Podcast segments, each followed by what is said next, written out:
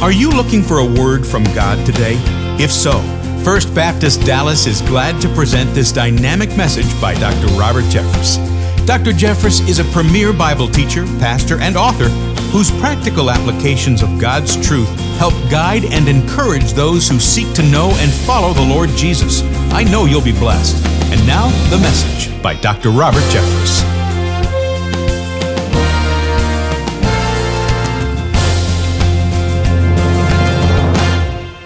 In 1968, a Maryland man named Irving West got involved in a fist fight at a high school carnival. When he was being arrested for disorderly conduct, he uttered a blasphemous phrase invoking God's condemnation. The next day, he stood before the judge. The judge sentenced him to 30 days in jail and $25 fine for disorderly conduct. Nobody was surprised by that. But then the judge did something very unusual. He sentenced him to an additional 30 days in jail and an additional fine for breaking a 1723 law in Maryland against blasphemy.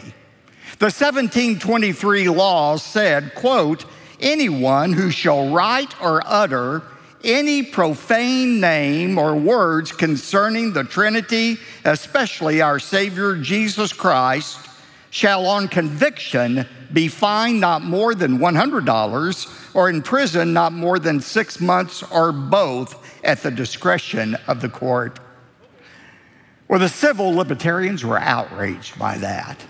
I mean, why in the world would a judge think he had the right to silence somebody's speech because of some antiquated law from 1723. They thought Irving West was being treated unfairly. But the truth is, Irving West got off quite easily. If he had been living in the Old Testament days, the punishment would have been much more severe. In the Old Testament, the principle was not one strike, you're out, it's one strike, you're dead there was a zero tolerance level for using God's name in vain. Today, we're going to look at one of the most basic commands of God. It's the third out of 10 basic rules for living God gave.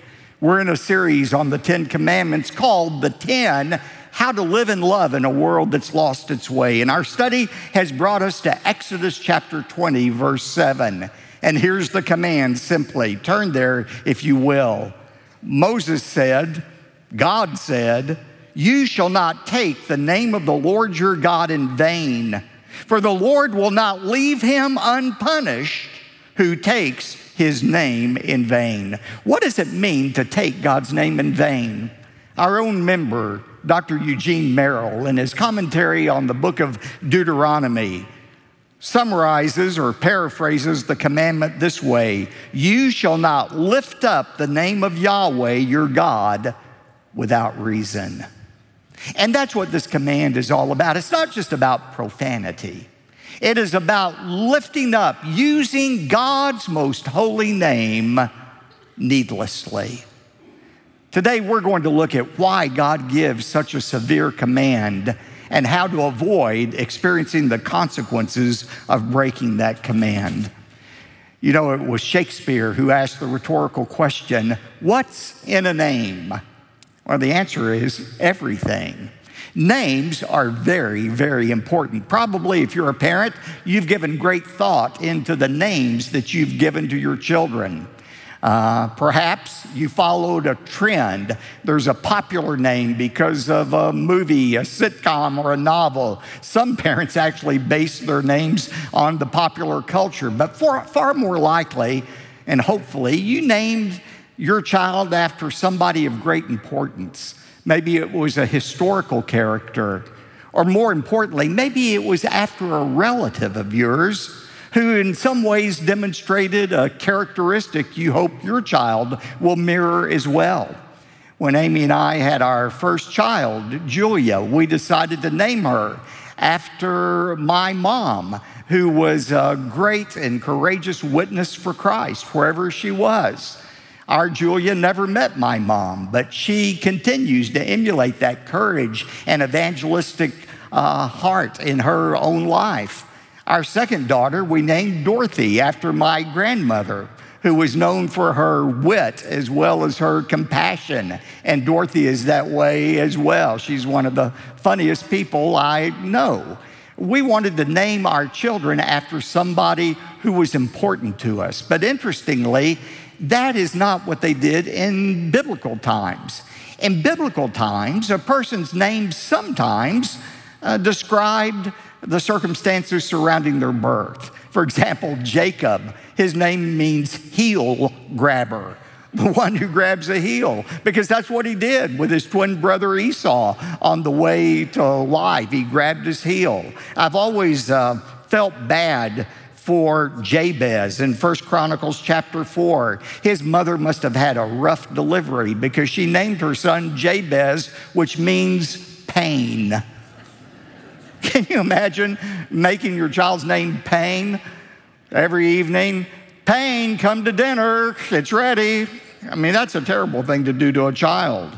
But many times it wasn't the circumstances in the birth, it was a characteristic that the parent saw early on in the child's life. For Nabal in 1 Samuel 25, his name means fool. That's quite a title for a child, you fool. But it's not always negative, it's positive sometimes. Joshua was born to parents who were living under Egyptian slavery, but his parents saw something in him. He would be the leader. He would be salvation. That's what the word Joshua means. God is my salvation. And Joshua played a key role in the delivery of the people of Israel out of Egyptian bondage. Whenever we read a character's name in the Bible, uh, there is something about his or her character inherent in that name. And when we read about God, you shall not take the name of God in vain. What we're saying is, you don't take his name in vain because his name is his character. In fact, when Exodus 27 prohibits our taking God's name in vain, you may be asking, well, which name are you talking about? Well, God has many names that describe particular characteristics, attributes of God. But there's one name God has in mind in this prohibition it's the most holy name of God.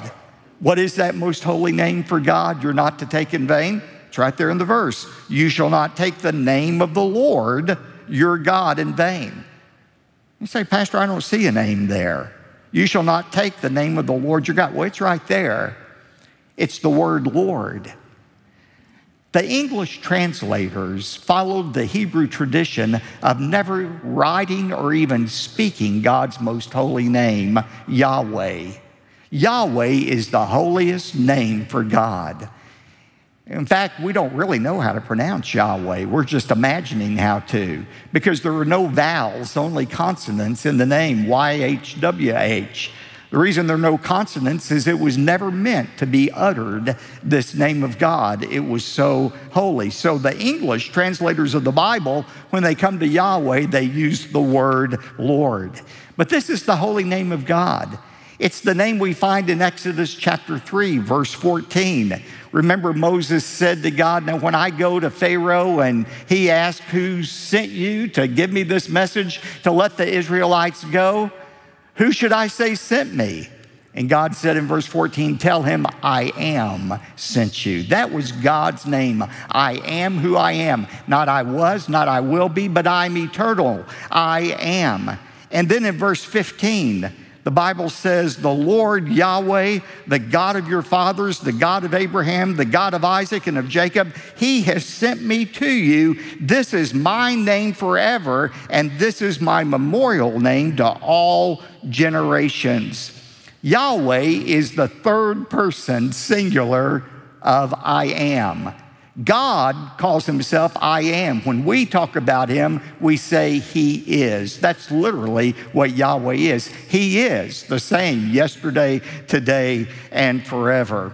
It's fascinating to me in chapter 33, verse 19 of Exodus, when Moses said, Lord, show me your glory. You know how God answered? He said, I myself will make all my goodness pass before you, and I will proclaim the name of the Lord, that is Yahweh, before you. When God, when Moses said, I want to see your glory, Lord, the Lord said, Okay, I'll tell you my name. My name is my glory. It is Yahweh. And then in chapter 34, he proceeded to link his name with his glory. The Bible says, Then the Lord passed by in front of Moses and proclaimed, The Lord, the Lord God, who is compassionate, gracious, slow to anger, abounding in loving kindness and truth, who keeps loving kindness for thousands, who forgives iniquity, transgression, and sin, yet he will by no means leave the guilty unpunished. And on the he will visit the iniquity of the fathers on the children, on the grandchildren, to the third and fourth generations. All of those things about God, His anger, His forgiveness, and compassion, are wrapped up in that covenantal name of God, the most holy name that's never to be spoken, the name Yahweh. That's the seriousness of God's name. And the reason God takes his name seriously is because it's linked to his character. You see a great illustration of how seriously God takes the use of his name in Leviticus chapter 24. Leviticus 24 tells us a story about a man who got in a fist fight, much like Irving West. He blasphemed, Leviticus 24 10 says, and verse 11 says, he blasphemed the name Moses wouldn't even use the name Yahweh. He just said, This man blasphemed the name. And so the people were troubled when they heard it. And those who heard this man's blasphemy, they brought him before Moses, said, Moses, what should we do about this? In verse 13 and 14, the Lord spoke to Moses, saying, Bring the one who is cursed outside the camp, and let all who heard him lay their hands on his head. Now, why were they laying their hands on this guilty man's head? They weren't ordaining him, they weren't pronouncing a blessing upon him. They were transferring their secondhand guilt for blasphemy for just hearing the blasphemy. They were transferring any guilt they had to this man who was responsible for the blasphemy. That's what laying on of hands meant in this sense. It was a transference, not of blessing, but of guilt. And then God passed judgment on him. Leviticus 24, 14, and 16. Let all the congregation stone him. The one who blasphemes the name of the Lord shall surely be put to death. That's how severe an offense it was to blaspheme the name of God. Now I know what you're thinking. Whew, I'm sure glad I don't live in the Old Testament times. Man, I'm sure glad I don't serve a God who is so uptight and so vicious and bloodthirsty that he kills people for the simplest thing. I serve a God of grace and forgiveness. I sure am glad God has changed. Do you think God has changed? Hebrews 13 8 says, God is the same yesterday, today, and forever. His name is just as serious today as it was 3,500 years ago. God hasn't changed. You know, one way I know that is by reading the Lord's Prayer. Remember, the disciples said, Lord, teach us to pray. He said, All right, here's how to pray Matthew chapter 6. Begin with praying for world peace. Did he say do that? He said, Did he begin by saying, Pray that the hungry will be fed? No. Did he say, Pray for social justice, that there'll be an outbreak of social justice in the world? No. He didn't pray for those things first. He said, Pray this way Our Father who is in heaven, what? Hallowed be your name. Your name.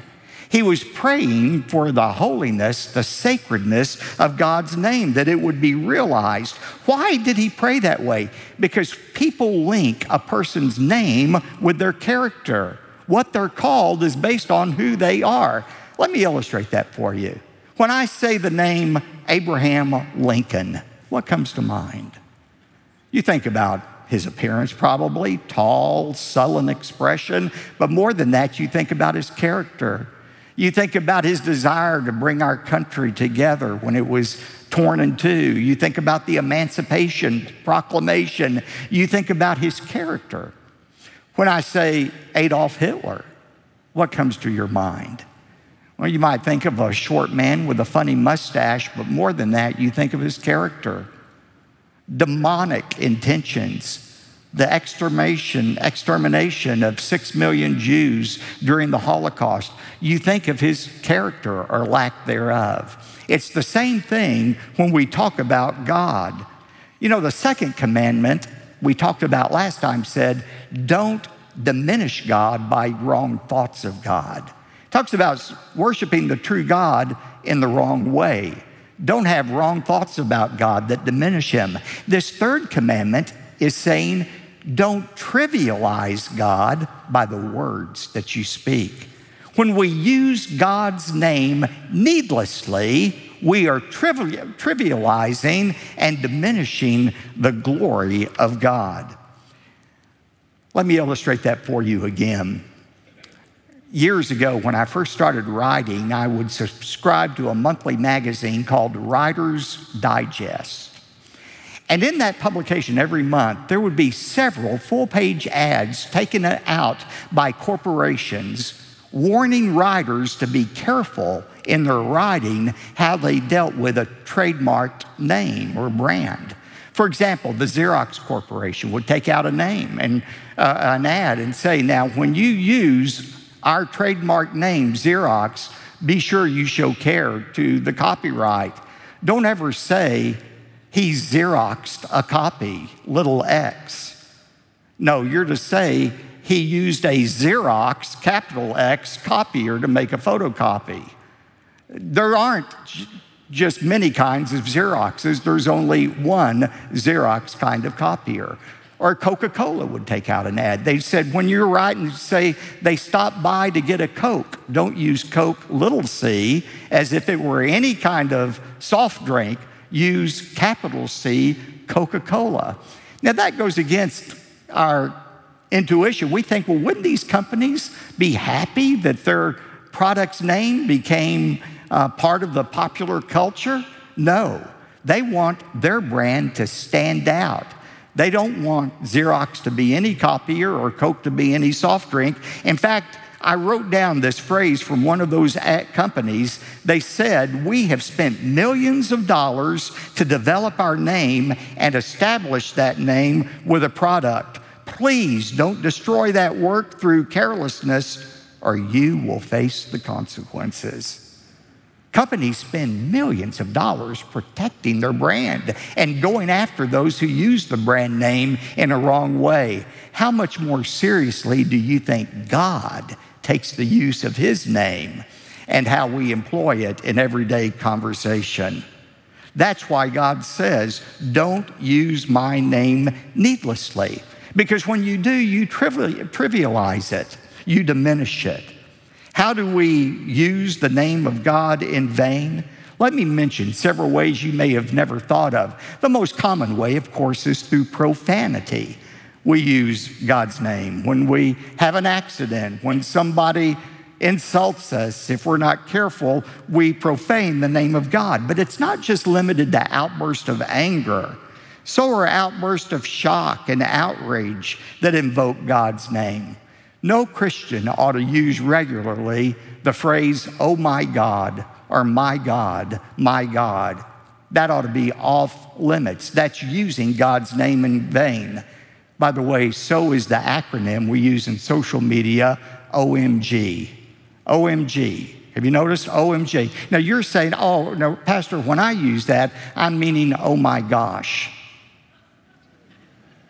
Well, good for you, but anybody reading that doesn't think, oh my gosh. They think, oh my God. And you have trivialized the name of God. That's profanity. But there are other ways that we take God's name in vain through falsehoods, that is, through lies, half truths, and outright deceptions. Some people use God's name to manipulate other people. For example, a high school student says, Mom, Dad, God told me that you're to buy me a new car. well, unless God really told you that, you better not do that. Or pastors are the worst about this. God has told me we're to build a new building. Now, I've said before, I think God is leading us to build a new campus.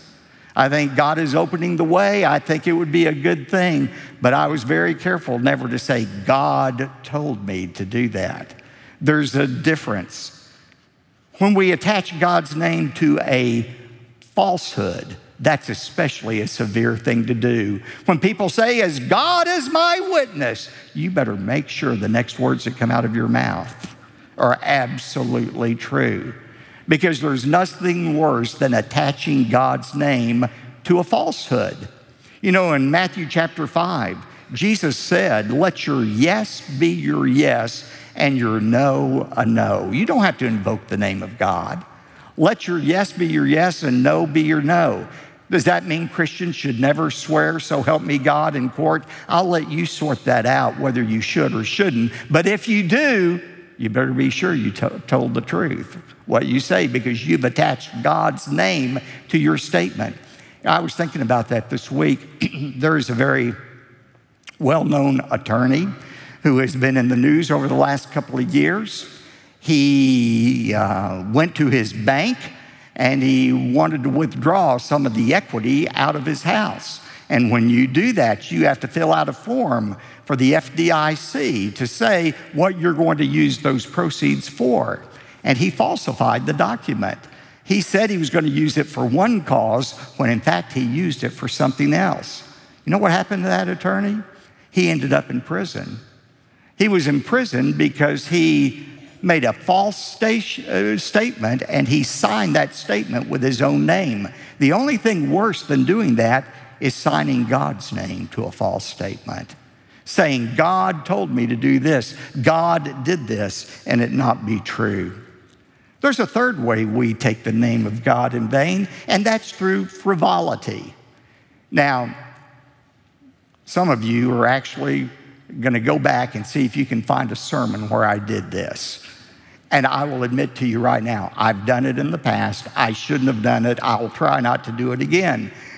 It's innocent in one sense, but it's really deadly in another.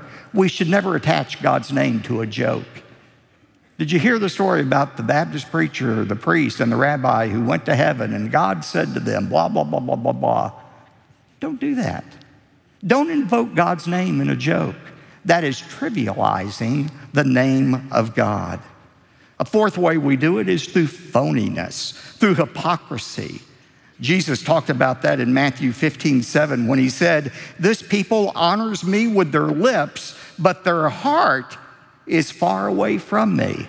You know what he's talking about there?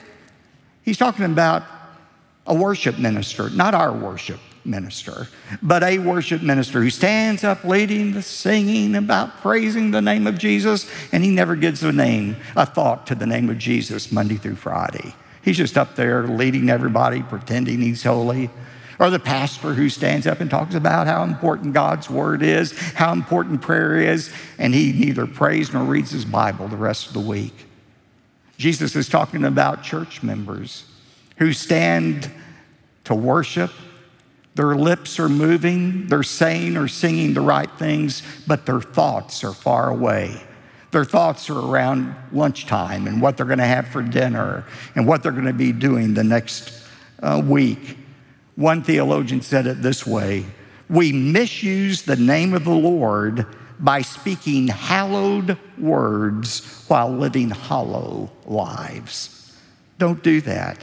Jesus said in Luke 6:46, "Why do you call me Lord, yet you do not do what I say?"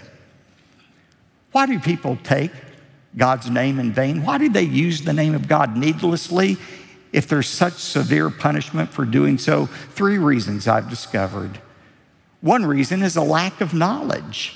A lack of knowledge. There's some of you listening to this message right now or here in our worship center. You didn't know this, honestly. You thought using God's name was limited to blasphemy, but you realize there are many ways to use his name needlessly. That's understandable, that's honest. You can ask God right now for forgiveness. If he hasn't struck you dead yet, you can ask him for forgiveness for what you've done and really make a commitment to him. You're not going to do that again. A lack of knowledge. A second reason people do it is because of a lack of self control. They have used God's name so carelessly for so long that they find it a hard habit to break. Maybe they grew up in a home where that was done on a regular basis. Again, that's honest, but it's not an excuse. Let me give you three keys for guarding your speech against any kind of unwholesome speech. First of all, admit to God that you need to control your speech. Admit to God you're having difficulty doing this. You know, in James 3 8, James says, No one can tame the tongue. It is a restless evil and full of deadly poison. But James isn't saying we shouldn't try. Because Jesus said in Matthew 12, 12, verses 36 and 37, we will be held accountable for every idle word we speak. We are going to be judged for this. So go ahead and admit to God your need to control your speech. By the way, self control, including tongue control, is one of the evidences of the fruit of the Holy Spirit. Galatians 5 22 and 23 says, But the fruit of the Spirit is joy, peace, kindness, goodness, faithfulness, gentleness, and self control.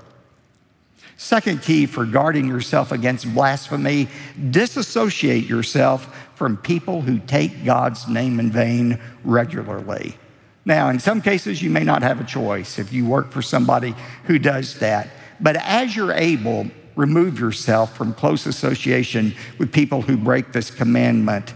In Proverbs 22, verses 24 and 25, Solomon said, Do not associate with a man given to anger, and do not go with a hot tempered man, or you will learn his ways and find a snare for yourself. And then finally, fill your mind with edifying thoughts about God. It's not enough to say, don't do this, don't speak God's name in vain. You've got to replace that habit with a good habit. Start thinking about the holiness, the sacredness of God's name. In Psalm 111, verse 9, here's a great verse to remember Psalm 111, verse 9 Holy and awesome is your name. Or Ephesians 4:29 let no unwholesome word proceed from your mouth, but only such a word as is good for edification, for building up, that it may give grace to those who hear it. Why do people break this commandment and use God's name in vain? A lack of knowledge, a lack of self control. A third reason, a lack of a genuine salvation experience. Now, I'm going to tread carefully here, but I want to share a conviction of my heart and what I've seen for more than 40 years of pastoring. I don't think it's possible for somebody who has had a genuine encounter with God, who has come to the point that he realizes his desperate sin and his need for a Savior.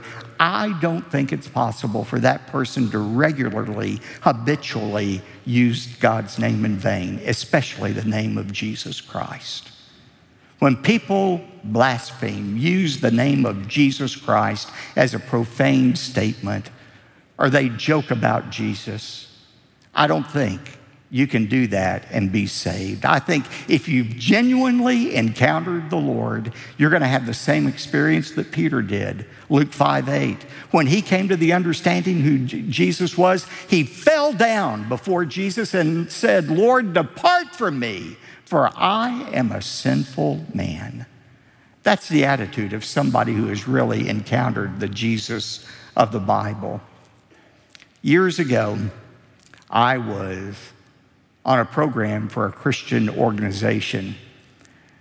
The MC for the program was a boisterous man, and uh, every other word was God this, God that, Lordy, Lordy, Lordy. And one point he said, Now, if you're not a part of our organization, you need to pray that Jesus will save you. In fact, let's bow our heads right here and pray that Jesus saves us for not being a part of it. And on and on and on he went in that vein. Later in the program, they gave an award to a missionary. When this missionary took the stand, she said, in a very soft spoken voice, she said, Any good thing in my life is because of what my Savior, Jesus, has done for me. He saved me, He called me to His service, and I dedicate this award to Him. Now, two different people with two different attitudes about the name of Jesus Christ. Again, I don't think it's possible to continually blaspheme the name of Jesus Christ and be a true follower of Jesus Christ. Many of you know the name of Jack Hayford, great pastor who just went home to be with the Lord recently. Jack used to tell this story about being with his family on vacation. They ended up out in the middle of nowhere and needed gasoline. So they pulled in, they found a filling station. And uh, the attendant came out. He looked like he was straight out of a sitcom. He had a greasy hat and a toothpick sticking out of his mouth. And Jack said, Would you fill my car up with gas? He said, Yeah. He was filling the car up with gas. And he said to Jack, Hey, mister, this God blank tire of yours but he didn't use a blank. He said the GD thing. He said, This GD tire of yours is about to blow, and if it does, it could be a disaster for you. Can I change it? And Jack thanked him and said, Well, thank you very much for doing that. And so for the next 20 minutes, this guy worked on the tire, and every other word was GD. This GD tire, this GD car, this GD highway, and GD this and GD that. Finally, Jack couldn't take it any longer. He said, Sir, would you please stop saying that? I don't want God to damn my car. I don't want God to damn my family. And that's what you're asking him to do. Please don't say that any longer. And the attendant was startled. He said, Whoa, whoa, whoa, sir, I'm so sorry. I didn't mean to offend you. And Jack said, You know, you're a mechanic, you work with tires, and because of your observation, you saved me and my family from a potential disaster, and I want to thank you for that. But I'm a pastor, I work with souls. And as I heard you talking about God and the way you were, I thought, you know, this man saved my family from a disaster. I want to save him from a disaster. So I'm here to tell you, sir, you can't use God's name that way without paying a heavy, heavy price. And I'd say the same thing to you. I don't pretend to be any better or any holier than you are. I'm a fellow Christian with you, but I'm your pastor. I care about what happens to you. And I would say to you this morning you can't use God's name carelessly without disaster. Don't keep using the name of God needlessly.